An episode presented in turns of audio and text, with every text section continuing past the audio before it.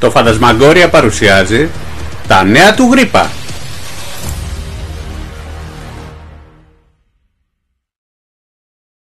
Fantasmagoria, γεια σας. Είμαστε οι Χρήστος Κεσκίνης, Δημήτρης Κολοβός και Χρήστος Κούτσιανος. Και ακούτε τα νέα του γρίπα. Μια μηνιαία εκπομπή με σκοπό την ενημέρωσή σας αλλά και τη διάδοση της φαντασίας. Αυτό είναι το δεύτερο επεισόδιο με τίτλο «Πτώση και άνοδος». Αναζητήστε το πρώτο μας επεισόδιο στο κανάλι μας στο YouTube αλλά και σε άλλες ηλεκτρονικές πλατφόρμες. Σήμερα θα ξεκινήσουμε με το βιβλίο «Η Πτώση της Γκόντολιν». Σύμφωνα με τον συγγραφέα του, τον καθηγητή Τόλκιν, όπως αναφέρει στην επιστολή νούμερο 163 προς τον W.H. Auden το 1955, πρόκειται για την πρώτη πραγματική ιστορία του φανταστικού κόσμου της Μέσης Γης. Για όσους δεν γνωρίζουν, ο καθηγητής Τόλκιν είναι μεταξύ άλλων ο συγγραφέας του Άρχοντα των Δαχτυλιδιών και του Χόμπιτ. Όπως έχει τονίσει ο ίδιος, η πτώση της Γκόντολιν μαζί με τον Μπέρεν και Λούθιεν και τα παιδιά του Χούριν είναι οι τρεις μεγάλες ιστορίες των αρχαίων ημερών. Όσον αφορά την πλοκή, η πτώση της Γκόντολιν είναι το αποτέλεσμα της σύγκρουσης των δύο ισχυρότερων δυνάμεων στον κόσμο. Του έκτοτου θεού Μόργκοθ, που αντιπροσωπεύει το υπέρτατο κακό, και του θεού Ούλμο, του άρχοντα των υδάτων. Η πανέμορφη Γκόντολιν είναι η πόλη που έχουν ιδρύσει τα εξωτικά Νόλντορ σε μια κρυφή και απρόστη τοποθεσία, ώστε να μην τους βρίσκει ο Μόργκοθ. Ο Ούλμο δίνει εντολή σε έναν άνθρωπο, τον Τούορ, να πάει στην κρυφή πόλη και να μεταφέρει στο βασιλιά της, τον Τούργον, ένα μήνυμα. Σταματάμε εδώ όμως για να μην υποπέσουμε στο ποινικά κολάσιμο σφάλμα των spoilers.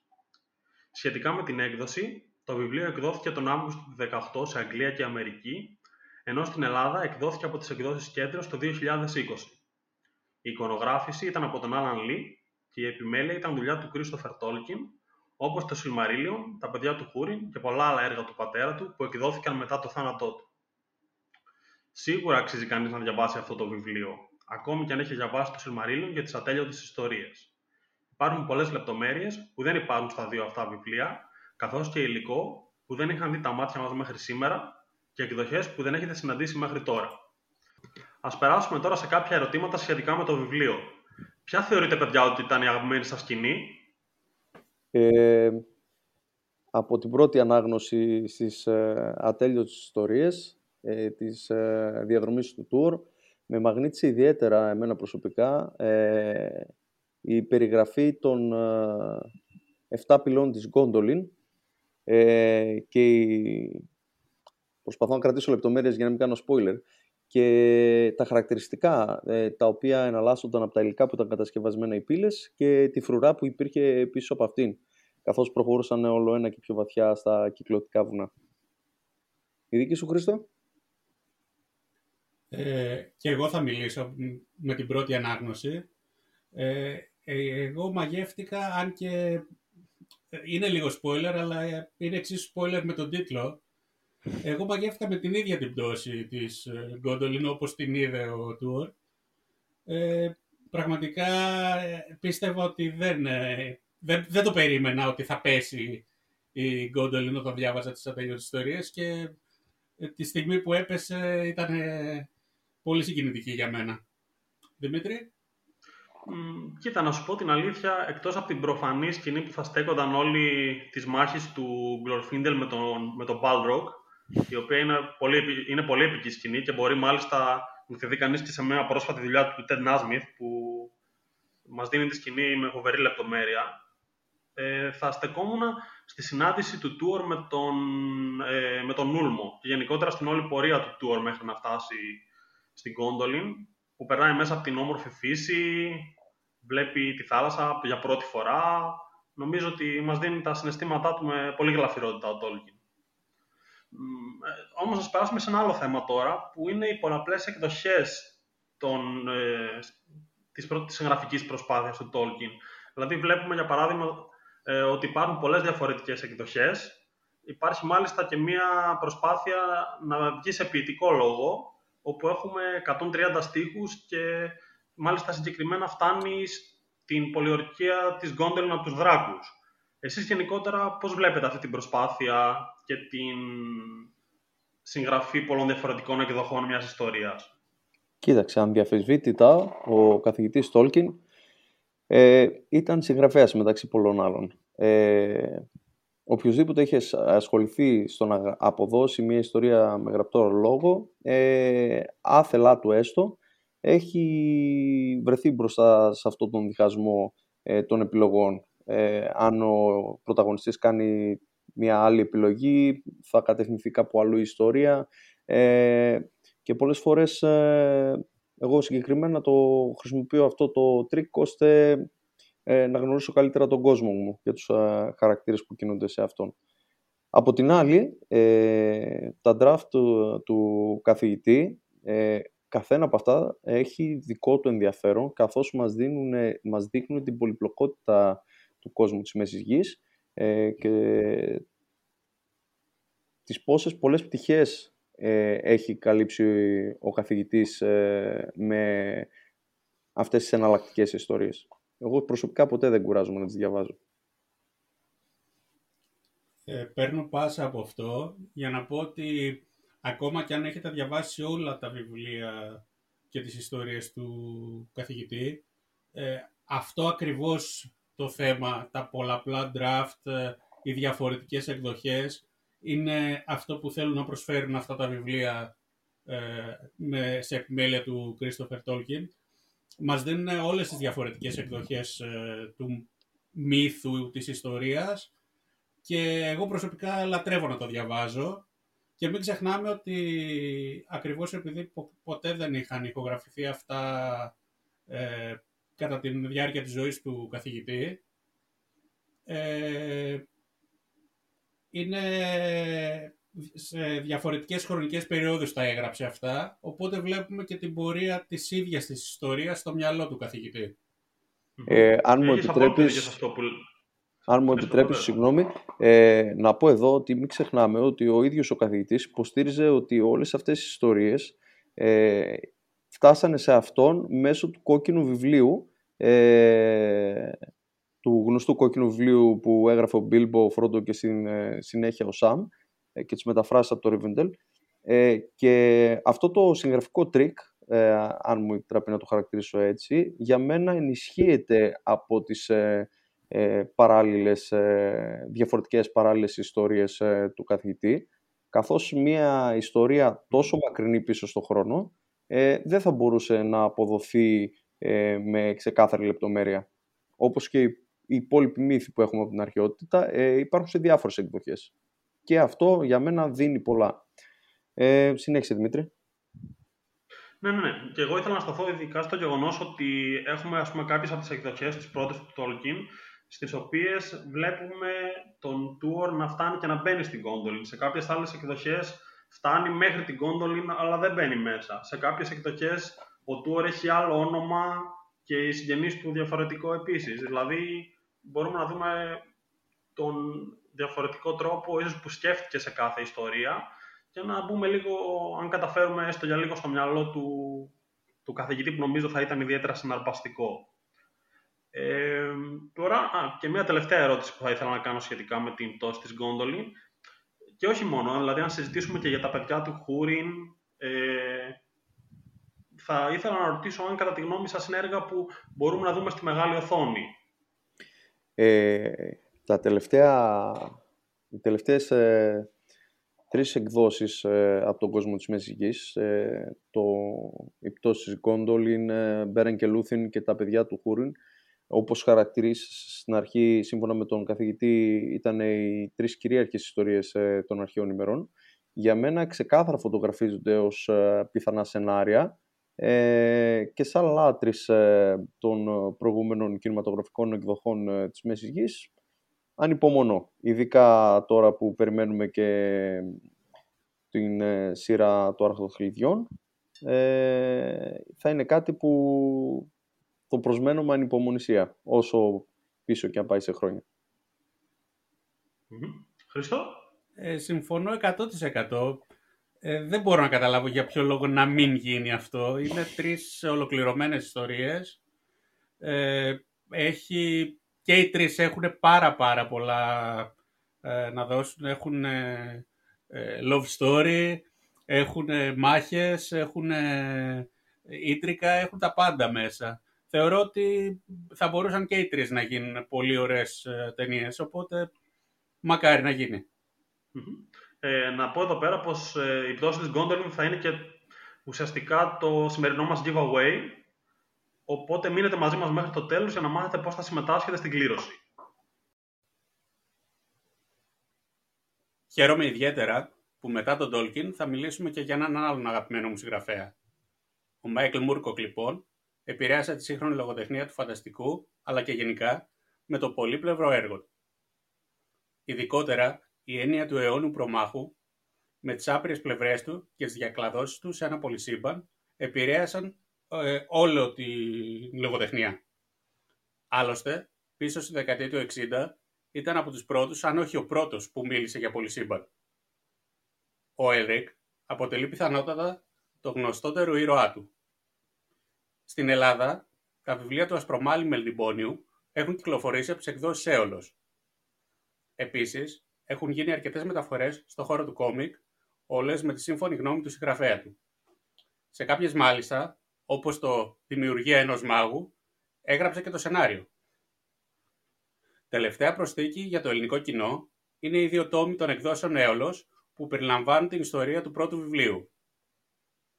Διαβάζοντας το εισαγωγικό σημείωμα από τον ίδιο τον Michael Moorcock, καταλαβαίνουμε πως οι δημιουργοί του κόμικ σεβάστηκαν τον Έλρικ και σε κάποια σημεία τα σχέδια τους αποτελούν έργα τέχνης πραγματικά.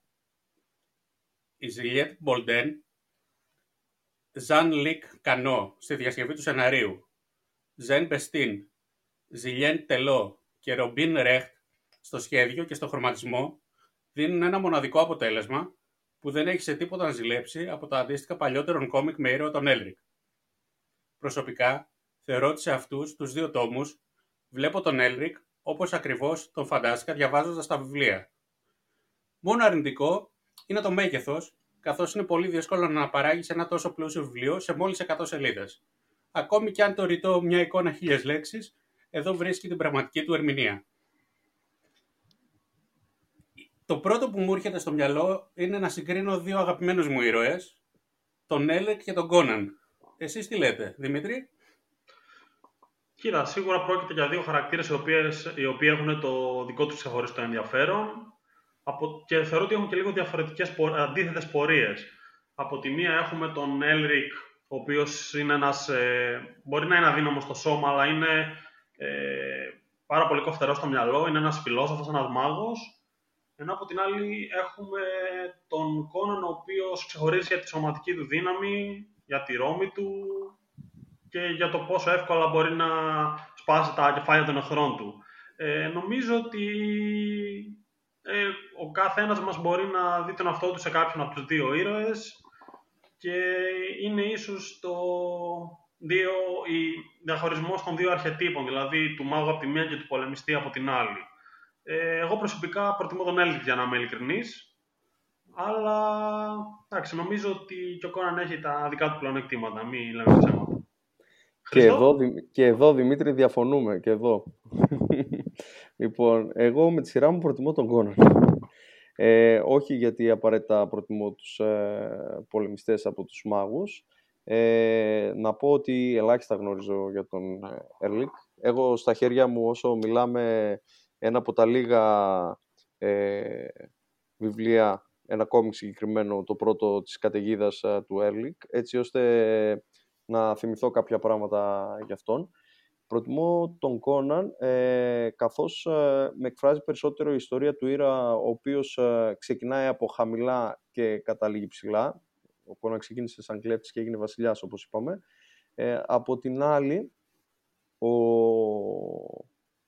ο καταραμένος Έλρικ ξεκίνησε από αυτοκράτορας και κατέρευσε σιγά-σιγά, μαζί με την κατάρρευση αυτή να εκφράζεται και στην κοινωνία γύρω του. Αλλά καλύτερα θα μας πει ο Χρήστος, ο οποίος είναι ειδικός από τους τρεις μας για τον Έλρικ. Mm-hmm. Η αλήθεια είναι για πολλά χρόνια δεν μπορούσα να διαλέξω. Λατρεύω τον Κόναν, όπως είπαμε και στην προηγούμενη εκπομπή, αλλά ο Έλρικ είναι και η γραφή του Moorcock είναι τόσο δυνατή που σε κάνουν να το συμπαθήσεις ακόμα και όταν καταφέρνει να γίνει ο προδότης στην ουσία της ίδιας του της πατρίδας. Spoiler, συγγνώμη παιδιά, αλλά είναι το πιο χαρακτηριστικό σημείο του Έλρικ. Οπότε, ακόμα και τότε δεν μπορείς να του εναντιωθείς, γιατί το χτίζει τόσο καλά ο συγγραφέας, που λες, okay, ναι, καλά τους έκανε. Εντάξει, οι διαφορές είναι τεράστιες. Αν μέχρι τότε είχαμε το πρότυπο του ήρωα σε όλα τα short and sorcery διηγήματα, βιβλία, ο Έλρικ αποτελούσε το πρότυπο του αντιήρωα, όπως έγινε γνωστός, ναι, ο οποίος στην ουσία δεν έκανε το καλό, αλλά το έκανε για τελείως δικούς του λόγους και με τελείως δικούς του τρόπους. Θα τον χαρακτήριζες chaotic good, δηλαδή. Ξεκάθαρη είναι chaotic. Ναι, μάλλον είναι good. Είναι good, εγώ neutral θα τον έλεγα. Δεν είμαι σίγουρο. Μάλλον neutral είναι. Όπως και οι περισσότεροι ήρωες του Moorcock. Και ας πούμε και κάποια λόγια για άλλους ήρωες του Moorcock. Όχι τόσο γνωστούς ίσως στο ελληνικό κοινό. Δημήτρη. Εγώ να είμαι ειλικρινής, αν και έχω διαβάσει τα περισσότερα από τα βιβλία παλιότερα, μόνο ο Κόρουμ είναι αυτός που θυμάμαι και αυτός περισσότερο σαν όνομα. Αλλά κάτι που ήθελα να προσθέσω για τον Έλρικ από πριν είναι ότι, εντάξει, εμένα η αλήθεια είναι ότι μου αρέσουν και λίγο οι χαρακτήρες που γκριζάρουν και βρίσκονται λίγο στο μετέχνιο μεταξύ καλού και κακού. Είναι, νομίζω, είναι πιο ρεαλιστικό και μου αρέσουν αρκετά. Ο Φέανορ, ναι, βεβαίως. Καλά, ο Έλρικ δεν γκριζάρει απλά, είναι άσπρος, ασπρομάλης, ασθενικός, με λευκό δέρμα. Μου θυμίζει, και ίσως σε πολλούς από εσάς, θυμίζει τον ήρωα του Witcher. Ναι. Θα μπορούσε. Αλλά ναι, Χρήστο, έχεις κάποιους να μας πεις για κάποιους ήρωες? Άρους ήρωες δεν έχω. Θα πω ότι αυτό που με εντυπωσίασε περισσότερο στον Έλρικ, σαν παιδί και εγώ όταν έπιασα πρώτη φορά το κόμικ να το διαβάσω, ήταν το σπαθί του. Το μαγικό σπαθί με τους ρούνους. Η καταιγίδα. Ξεκάθαρα. Καλά, θεωρώ ότι όλοι που φοβούνται ακόμα και οι θεοί. Λοιπόν, ναι. Είναι... για πολλούς, ακόμα και για τον ίδιο τον Moorcock, η καταιγίδα θεωρείται ο πρωταγωνιστής των βιβλίων και όχι ο Έλρικ. Και όσοι έχουν διαβάσει μέχρι τέλους θα καταλάβουν τι εννοώ. Ας μην κάνουμε άλλο spoiler. Εντάξει, εγώ έχω διαβάσει για όλα τα βιβλία του Moorcock που έχουν εκδοθεί στην Ελλάδα και όχι μόνο. Είναι από τους αγαπημένους μου συγγραφείς. Κάθε χαρακτήρας του Moorcock κάνει και διαφέρει ελάχιστα από τον προηγούμενο, γιατί υποτίθεται ότι αποτελούν όλοι τον ίδιο χαρακτήρα σε διαφορετικά σύμπαντα, αλλά κάθε χαρακτήρας του είναι μοναδικός, με το δικό του τρόπο. Ας πούμε, ο Κόρουμ που αναφέρθηκε πριν ήταν το ακριβώς αντίθετο από τον Έλρικ. Ήταν ο καλόκαρδος γόνος αυτοκρατορίας, ο οποίος έπεσε θύμα γιατί δεν ήξερε να πολεμάει καν. Και έχασε όλη του την γενιά, τη φυλή, και έμεινε μόνος του, αναγκαζόμενος να πολεμήσει τους κακούς ανθρώπους. Ενώ ο Έλρικ, απ' την αντίθετα, ήταν ο τύραννος της ανθρωπότητας που απλά κατέρρευσε. Από εκεί πέρα δεν θα μπορούσα να μην μιλήσω για τον αγαπημένο μου Ρεκόζη, που είναι ο αιώνιος προμαχών, ο οποίος στην ουσία αποτελεί όλους τους ήρωες του Moorcock σε μία μορφή και θυμάται όλες τις παλιές του ζωές. Τελευταίο, ας μιλήσουμε λίγο για τις μεταφορές βιβλίων σε κόμικ, που είναι κάτι που τώρα τελευταία γίνεται όλο και πιο συχνά. Δημήτρη, έχεις να πεις κάτι γι' αυτό? Κοίτα, κατά τη γνώμη μου, γενικά είμαι φίλος των κόμιξ, όχι φανατικός, αλλά μου αρέσουνε. Θεωρώ απλά μερικές φορές ότι είναι λίγο, αυτή η μεταφορά είναι λίγο επικίνδυνη. Οπότε νομίζω ότι θέλει κάποιον πολύ καλό και στο σχέδιο, αλλά και στο σενάριο, για να μπορέσει να μεταφέρει σωστά την εκδοχή του βιβλίου στο κόμικ. Αυτό θα έλεγα περισσότερο. Ευχαριστώ. Εγώ έχοντας διαβάσει κάποια κόμικ του Έλρικ, Γενικά, ενώ μου αρέσουν σαν εικόνα, μου αρέσει σαν εκδοχή, δεν θεωρώ ότι κάποιος έχει αποκτήσει πλήρη εικόνα της ιστορίας αν δεν έχει διαβάσει το βιβλίο. Τουλάχιστον για το συγκεκριμένο, για την Καταιγίδα, το τελευταίο βιβλίο που διάβασα εγώ. Από εκεί και μετά, σίγουρα χαίρομαι πως υπάρχουν, όπως ακριβώς και οι ταινίες και οι σειρές, διανθίζουν το συγγραφικό σύμπαν ενός συγγραφέα και είμαι υπέρμαχος. Και εγώ αυτό που έχω να πω ότι είναι καλό να υπάρχουν. Όπως σε όλα τα πράγματα υπάρχουν καλές και κακές μεταφορές. Είναι πολύ δύσκολο να πιάσεις, όπως είπα και στο κείμενο πριν, είναι πολύ δύσκολο να πιάσεις ακριβώς το feeling του βιβλίου. Δεν μπορεί να αποδοθεί αυτό σε ένα κόμικ, αλλά σου δίνει άλλες αισθήσεις που είναι εξίσου όμορφες και ωραίες. Και θεωρώ ότι καθένας κάνει τις επιλογές του, είτε είναι φαν του βιβλίου, είτε είναι φαν του κόμικ, είτε οτιδήποτε.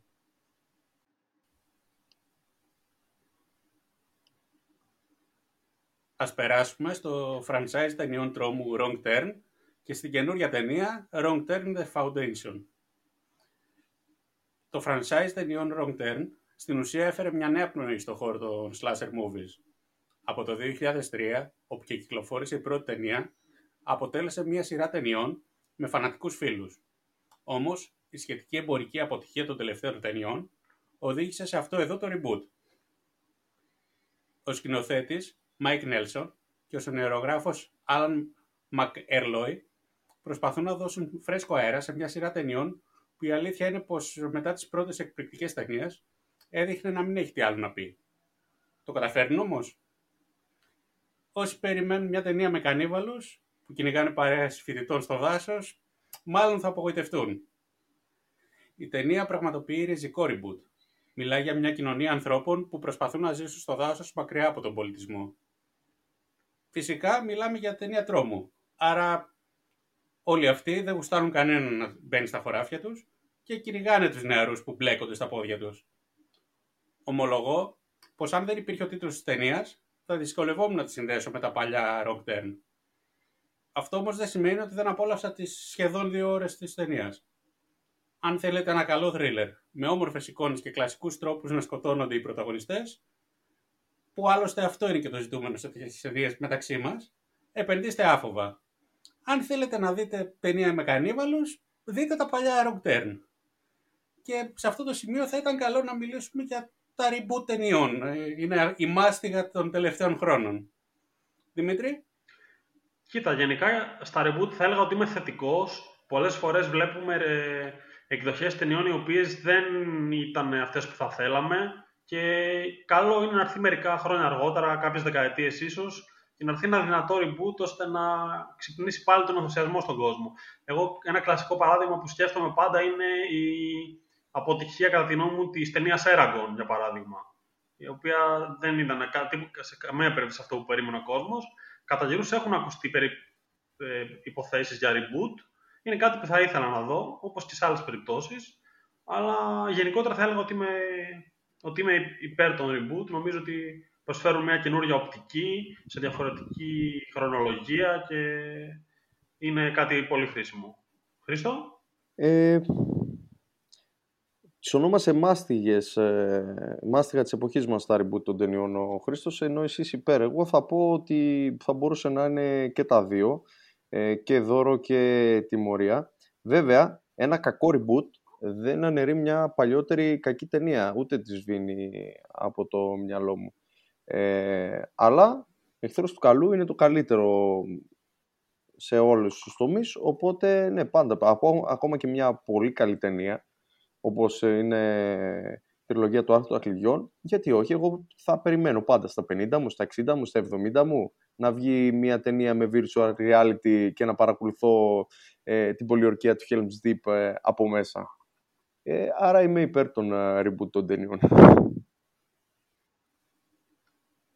Αυτό που εννοούσα εγώ πριν είναι ακριβώς αυτό, ότι σε κάποιες πολύ καλές ταινίες γίνονται reboot μόνο και μόνο για να εκμεταλλευτούν το όνομα. Στην προκειμένη περίπτωση, στο Wrong Turn, πραγματικά δεν έχει καμία σχέση με τις παλιές ταινίες. Είναι μια πολύ ωραία ταινία, η οποία θα μπορούσε να λέγεται The Foundation σκέτο και να την έβλεπα ευχάριστα και να μην είχα ούτε, να σχολιάσω ούτε ένα αρνητικό. Δηλαδή το μόνο κοινό των δύο ταινιών, της παλιάς και της καινούριας, είναι το δάσος, τίποτα άλλο.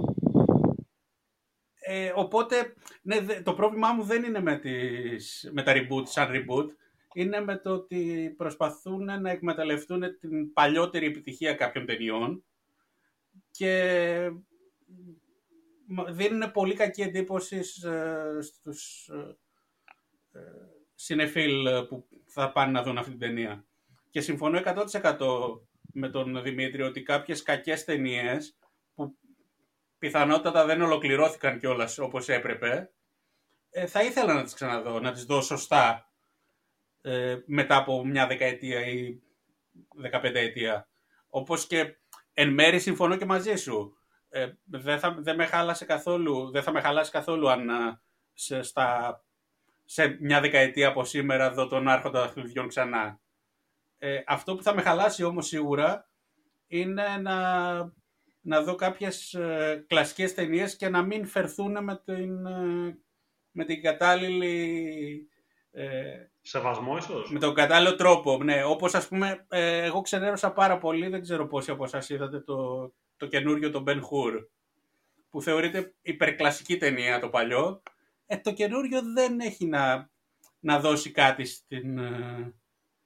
στον κινηματογράφο γενικότερα. Ναι. Θεωρώ ότι είναι απλά αναμάσιμα των ίδιων ιδεών. Ναι, αλλά παρόλα αυτά... υπάρχουν κάποιες. Παρόλα αυτά, συγγνώμη σε διακόπτω Χρήστο, παρόλα αυτά δεν αναιρεί τίποτα από την δόξα της πρώτης ταινίας. Το reboot αυτό. Αλλά εννοείται αυτό, εννοείται, ναι. Όχι, δεν μπορεί να αναιρέσει κάτι. Απλά συζητάω τώρα για το... καλό θα ήταν αν, ας πούμε, έδειχνε τον απαιτούμενο σεβασμό και... αυτό συνεπάγεται ότι αντί για κάποιες χιλιάδες $1,000 κοστολογούνταν κάποιες εκατοντάδες $1,000 πιθανότητα. Να μπορούσε να πιάσει το feeling της παλιάς ταινίας και να έχουμε ένα αριστούργημα αυτή τη στιγμή. Αυτό εννοώ ότι με ξενερώνεις στα reboot, ότι οι περισσότεροι απλά παίρνουν το όνομα και τίποτα άλλο από τις παλιές ταινίες. Αλλά εντάξει, είναι μια συζήτηση που θα μπορούσαμε ίσως να μιλάμε για ώρες, αλλά σταματήσουμε κάπου εδώ και ας μας πούνε και οι ακροατές μας τι πιστεύουν.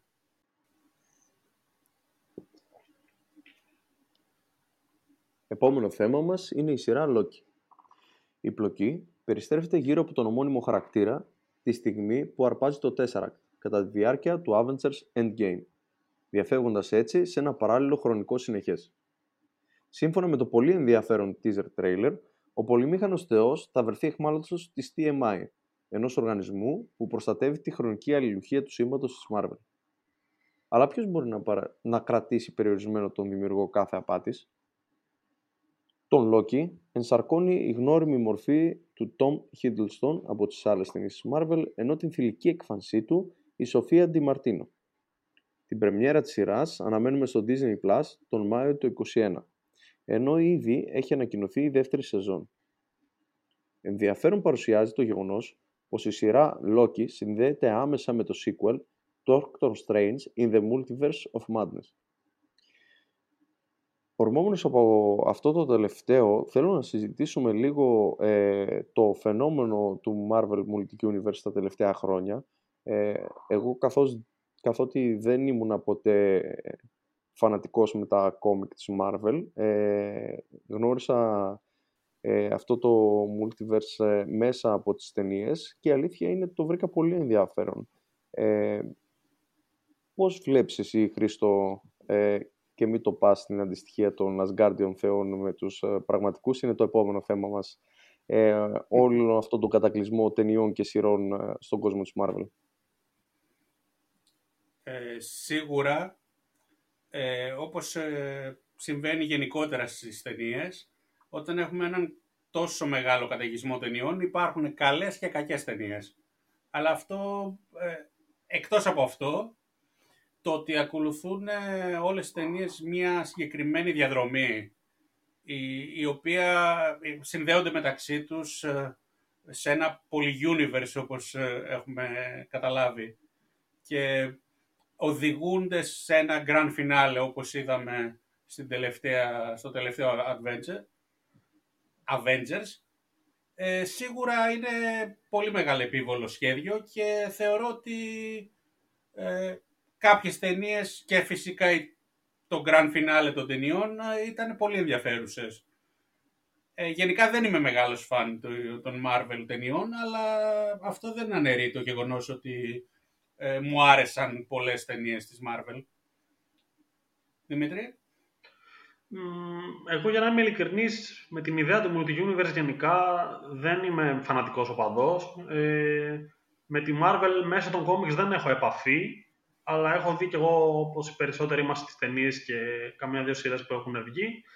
Θεωρώ αρκετά ενδιαφέρουσες. Εντάξει, το χιούμορ τους λίγο δεν με τρελαίνει, αλλά okay, αυτό είναι προσωπικό γούστο.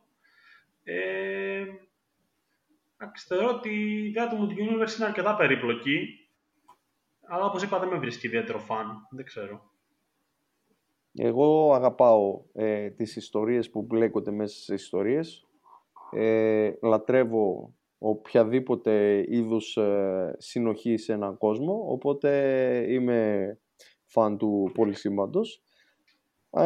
Βέβαια, η Marvel έχει δανειστεί πολλά στοιχεία, καθώς δεν είναι μόνο ένας ο σεναριογράφος της Marvel, είναι πάρα πολλοί, έχουν δανειστεί πολλά στοιχεία από διαφορετικούς πολιτισμούς.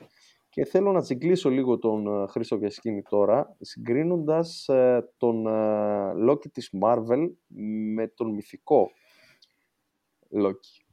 Και να ακούσω την άποψή του. Πέφτει στην περίπτωση τώρα, γιατί ο Loki της Marvel είναι ίσως ο πιο κοντινός στους... σαν μεταφορά. Σε σχέση με τους υπόλοιπους... Σε σχέση με τους υπόλοιπους θεούς που έχει μεταφέρει η Marvel στον κόσμο της. Η αλήθεια είναι ότι από την πρώτη ταινία κιόλας τον Loki του συμπάθησα. Άλλα πράγματα και άλλες μεταφορές ήταν αυτές που με ξένησαν. Αν σκεφτούμε τι έκανε στην πρώτη ταινία, θα πρέπει να μας βάλει σε άλλες σκέψεις το γεγονός ότι σου άρεσε. Μου άρεσε γιατί, όπως είπα, σαν μεταφορά ήταν πολύ πετυχημένη.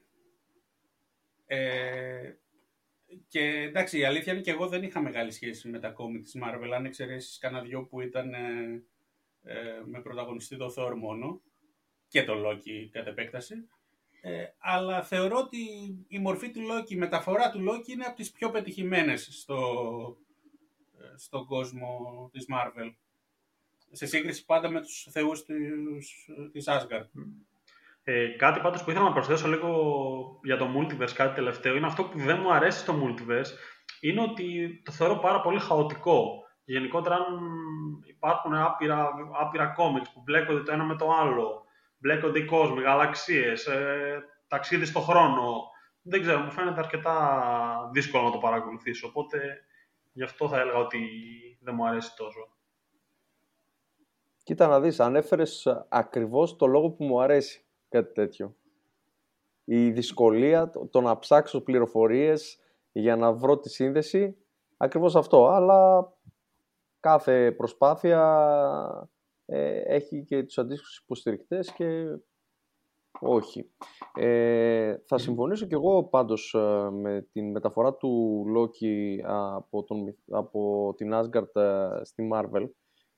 Καθώς εάν υπήρχε ποτέ, και με διαψεύσεις Χρήστο, ο Loki και οι άλλοι θεοί, και υπήρχε ακόμα και στο σήμερα ο Loki, θα ήταν αυτός που βλέπουμε στο teaser trailer της σειράς.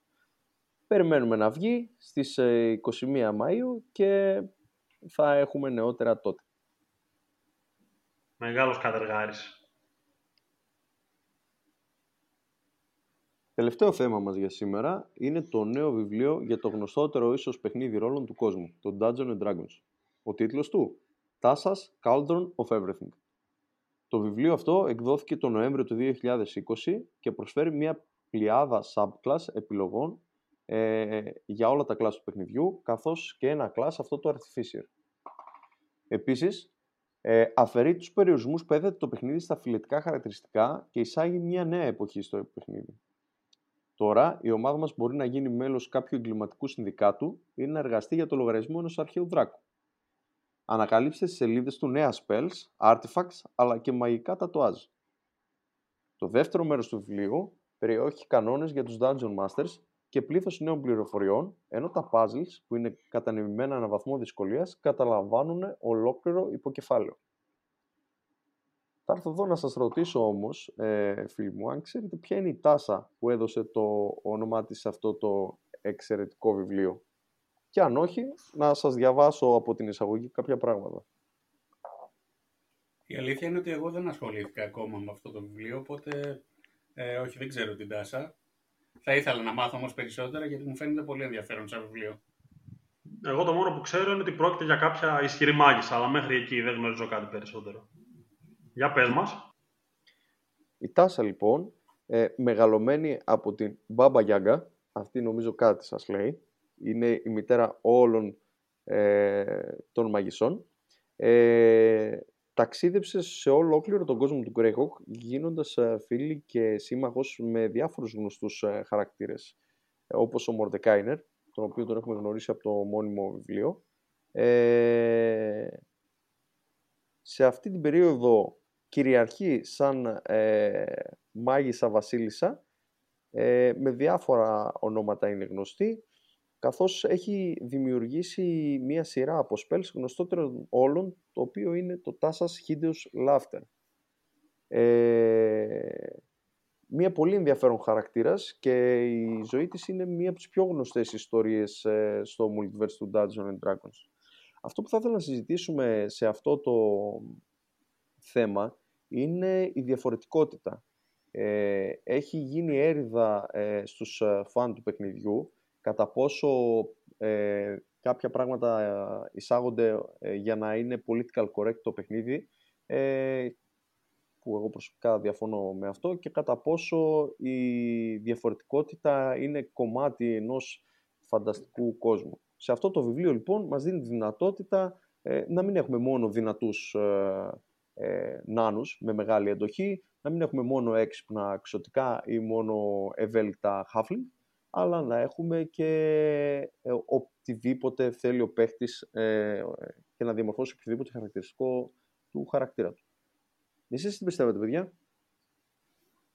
Καταρχάς να πω ότι θεωρώ ότι όπως κάθε φορά που βγαίνει κάτι καινούριο, ειδικά στο χώρο του D&D, υπάρχουν οι πολέμοι που θέλουν τα πράγματα να παραμείνουν όπως ήταν.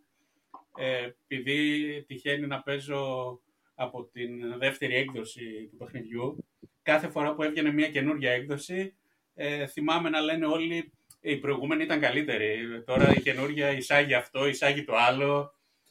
Εγώ θεωρώ ότι κάθε τι καινούριο σου δίνει τη δυνατότητα να το επιλέξεις ή όχι. Οπότε είναι θετικό. Σου δίνει ακόμα περισσότερες δυνατότητες. Άμα απόλυτα σου αρέσουν, τις κρατάς. Αν δεν σου αρέσουν, δεν τις κρατάς. Τόσο απλά. Δημήτρη. Σίγουρα συμφωνώ μαζί σου και προσωπικά η διαφορετικότητα είναι κάτι που μου αρέσει γενικά πάρα πολύ. Όπως μου αρέσει στον πραγματικό κόσμο να γνωρίζω διαφορετικούς ανθρώπους από διαφορετικά μέρη, διαφορετικές κουλτούρες. Θεωρώ ότι είναι εξίσου σημαντικό και ενδιαφέρον να το βλέπουμε αυτό και στον κόσμο του D&D. Βέβαια υπάρχουν αυτοί οι πολέμοι που έλεγε Χρήστο, οι οποίοι λένε ότι δεν είναι politically correct, ας πούμε, αλλά για να είμαι ειλικρινής, δεν βρίσκω κάποια σημασία σε αυτό το αντεπιχείρημα. Δηλαδή, τι πιο ωραίο από το μπορείς να παίξεις έναν νάνο ο οποίος να είναι πολύ έξυπνος, να παίξεις ένα εξωτικό το οποίο είναι πολύ δυνατό. Θεωρώ ότι δίνει μια πολύ διαφορετική οπτική και κάτι πολύ φρέσκο στο παιχνίδι. Οπότε, είναι κάτι που ανυπομονώ να δοκιμάσω και προσωπικά. Εξάλλου το έχουμε εισάγει ήδη στα παιχνίδια μας. Εγώ έχω να απαντήσω σε αυτούς τους πολέμους κάτι. Έχω να πω ότι αν κοιτάξουμε όχι στην ανθρώπινη κοινωνία, αλλά στην βιοποικιλότητα του πλανήτη μας, θα δούμε ότι σε όποια οικοσυστήματα υπάρχει διαφορετικότητα, υπάρχουν διαφορετικά είδη φυτών και ζώων, χλωρίδας και πανίδας, τότε η ζωή ανθίζει. Σε όποια έχει επέμβει ο άνθρωπος και τα έχει εξομοιώσει, η ζωή βαλτώνει. Πριν περάσουμε στο giveaway μας, θα μοιραστούμε μαζί σας τα δικά μας highlights για αυτό το μήνα. Για μένα, επηρεασμένος και από τον προηγούμενο μήνα και τα θέματά μας, έπιασα να ξαναδιαβάσω το πρώτο βιβλίο του Dune, το οποίο πραγματικά με ταξίδεψε στον Άρακης και ακόμα παραπέρα. Δημήτρη. Για εμένα ήταν τα άπαντα του Lovecraft, καθώς επειδή άρχισα να παίζω και Call of Cthulhu πρόσφατα με βάζει απολύτως στο κλίμα. Και Χρήστο. Εγώ ξαναξεκίνησα από την αρχή τη σειρά The Wheel of Time του Robert Jordan, η οποία δεν έχω ιδέα γιατί δεν την έχω τελειώσει ακόμα, καθώς με κρατάει, παρότι έχει πάρα πολλούς τόμους, καταλαμβάνω 2 ράφια στην βιβλιοθήκη μου, με κρατάει το ενδιαφέρον μου αμύωτο. Λίγο πριν σας χαιρετήσουμε, θα σας πούμε πώς μπορείτε να λάβετε μέρος στην κλήρωσή μας για την πτώση της Γκόντολιν. Μπείτε στο κανάλι μας στο YouTube, κάντε subscribe, comment και share για να γίνετε η επόμενη τυχεροί. Αν θέλετε να είστε οι πρώτοι που ακούτε τα νέα του Γρήπα, πατήστε το καμπανάκι για να ενεργοποιήσετε τις ειδοποιήσεις σας. Ήδη η προηγούμενη νικήτρια, Αντωνιάδου Χριστίνα, έχει παραλάβει το giveaway του Ιανουαρίου. Η κλήρωση θα γίνει στις 10 Μαρτίου και τα αποτελέσματα θα ανακοινωθούν στη σελίδα μας στο Facebook. Μέχρι τον επόμενο μήνα, η φρουρά του Γρήπα σας χαιρετά.